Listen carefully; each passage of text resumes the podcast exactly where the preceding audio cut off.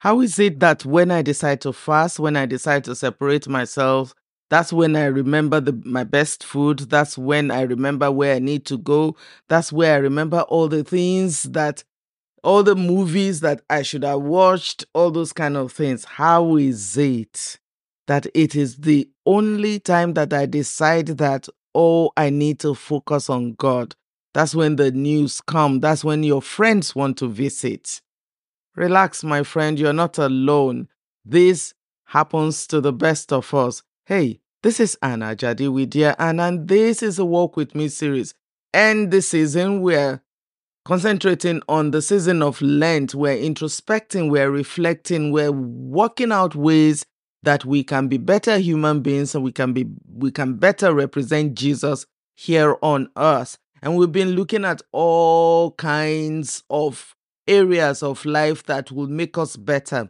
We didn't look at who do we worship, why how do we worship, what's what stands in our way of worship, what hinders our entrance into God's presence. We've looked at forgiveness, we've looked at offense. Today, we're going to be looking at the temptations on the highways of life.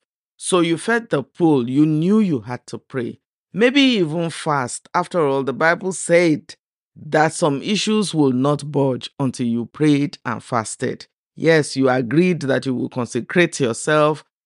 You knew that God is looking for clean vessels. You know that there is much more that you that you can offer than what you are presently putting out. You know that you would want to see more of God's actions, more of God's exploits on us.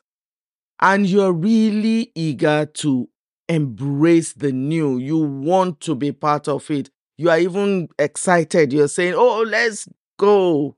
Hmm. I thought so. Today, let us walk some more. Let's go deeper into this road of power. What you will find is lining the sides of the road are all kinds of voices. When you make all that decision, when you decide to consecrate yourself to God, there will be all kinds of voices. And their temptations. If they did not line your path, then you don't belong. Because really, thieves don't go to a house that has nothing in it.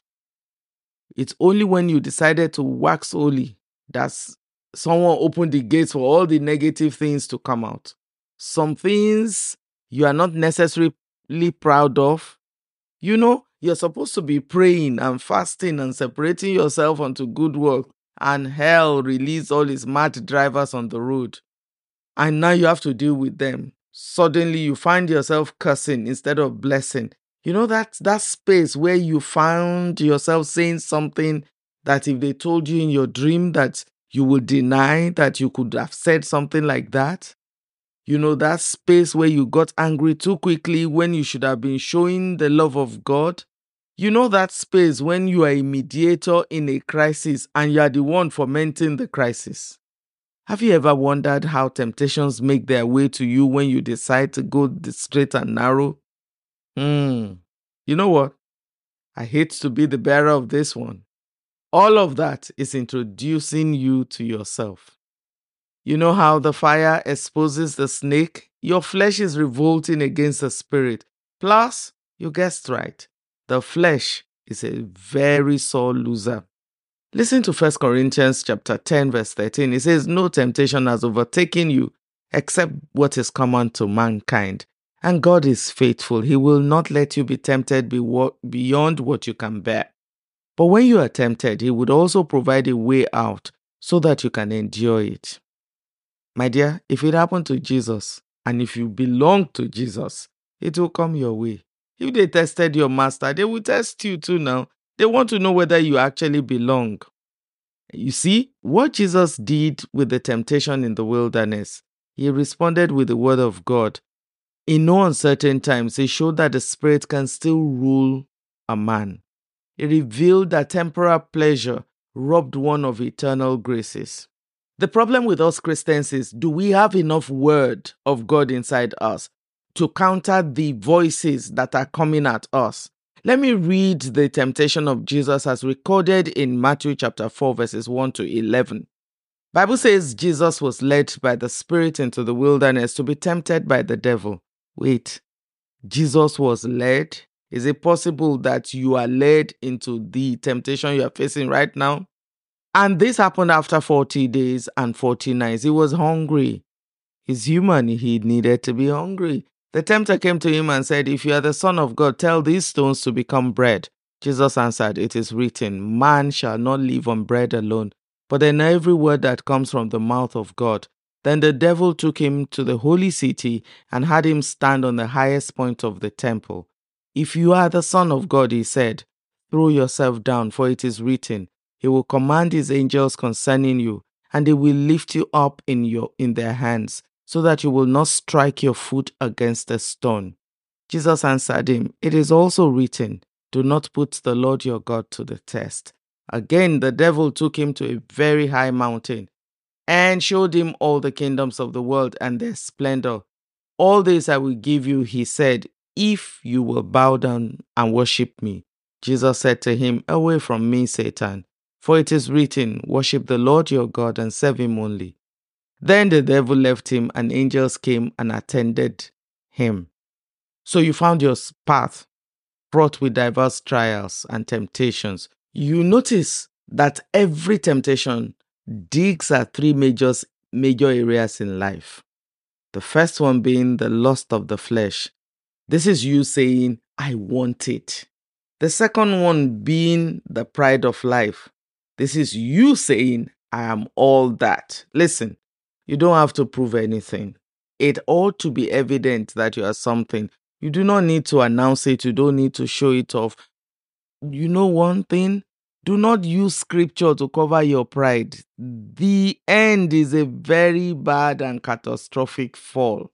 And the third one being the lust of the eyes. This is you saying, I deserve it. I paid my dues. It is my right. So I must have it. Hey, you're a recipient of God's grace. There is no need to prance around like you earned it. All the work, the provision was made by Jesus through his pain and suffering. It had nothing to do with you. It is not about your work. That you are even able to do whatever work you claim to have done. It is the grace of God. So nobody should boast about it.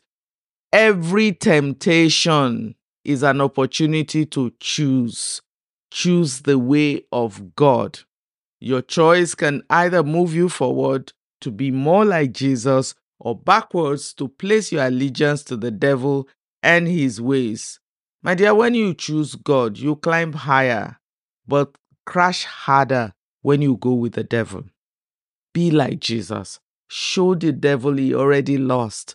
Tell yourself you are bigger than your physical senses, deeper than your soulish cravings. You're tougher than you know, more endowed than you can imagine. Hold on to God. Arm yourself with His word and see yourself on top every time. Now, I want you to take this advice from the Apostle Paul as documented in 2 Timothy, his letter to Timothy, the second chapter, verses 15 to 26. Paul says, Do your best to present yourself to God as one approved, a worker who does not need to be ashamed, and who currently handles the word of truth. Avoid godless chatter because those who indulge in it will become more and more ungodly. Their teaching will spread like gangrene. Among them are Hymenaeus and Philetus, who have departed from the truth. They say that the resurrection has already taken place and they destroy the faith of some. Nevertheless, God's solid foundation stands firm, sealed with this inscription The Lord knows who are his, and everyone who confesses the name of the Lord must turn away from wickedness. In a large house, there are articles not only of gold and silver, but also of wood and clay. Some are for special purposes and some for common use. Those who cleanse themselves from the latter will be instruments for special purposes, made holy, useful to the master, and prepared to do any good work. Flee the evil desires of youth and pursue righteousness, faith, love, and peace along with those who call on the Lord out of pure heart. Don't have anything to do with foolish and stupid arguments because you know they produce quarrels, and the Lord's servants must not be quarrelsome, but must be kind to everyone, able to teach, not resentful, Opponents must be gently instructed in the hope that God will grant them repentance, leading them to a knowledge of the truth, and they will come to their senses and escape the trap of the devil who has taken them captive to do his will. My dear friend, the next time you face any temptation, your response should be Listen, devil, you cannot offer me what I already have. Because in truth, everything the devil tempts you with is what you already have.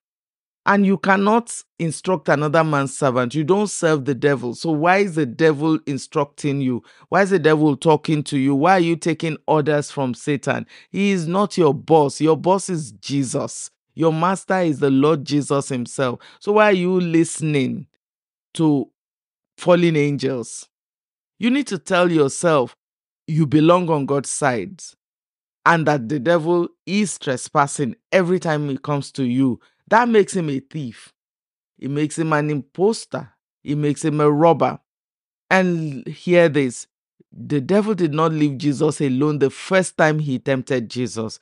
He himself quoted the word, but Jesus had to stand his ground using the exact same words until Satan had no choice but to let up. Let me tell you something you don't have to defend God, God can defend himself. All you need to do is say to the devil and his foot soldiers what God already said and leave it there. Stand your ground.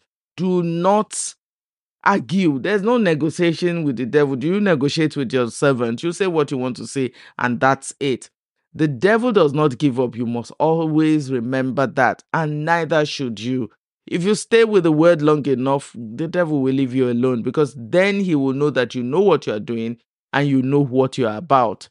And angels will come to help you because they did come to help Jesus when Jesus faced temptation in the wilderness.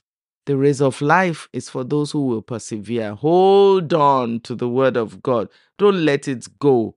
Knowing the word does not fail. Remember, the Bible says that God watches over his word to perform it. That means not one word of God that is spoken given to you will fall to the ground. Bible says it will accomplish that for which it was sent. So stay with the word, my dear friend. Stay with the word of God.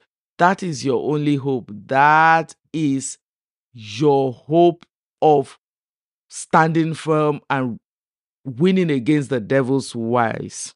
As I round up today's Lenten talk, let me close with this note of warning. If you step out of line, you knock yourself out of your inheritance.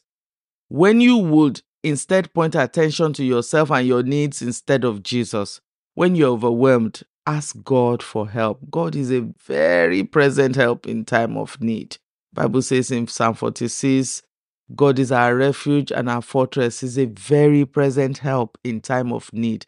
And understand this, your life is bigger than your needs. You do not need to exist alone. Life is about the kingdom of God and its righteousness, not about your wants and your needs. And before I let you go, I want to ask you a few reflect questions for reflection. In what ways are you being tempted? And what is the relevance of God's word in dealing with temptations? I want you to write down the scriptures that helped you out on the last temptation and know something. You don't have to have a whole lot of scriptures. Just one word of God is enough. And make it a point of duty to keep filling yourself with the word of God. It's almost as if you are banking the word. The word of God is the currency of our faith. So keep loading your system with the word of God. Write down verses. Do yourself a favor. Maybe you should memorize one scripture verse per day. In no time, in one year, you already have 365 scriptural verses that you can use against the devil.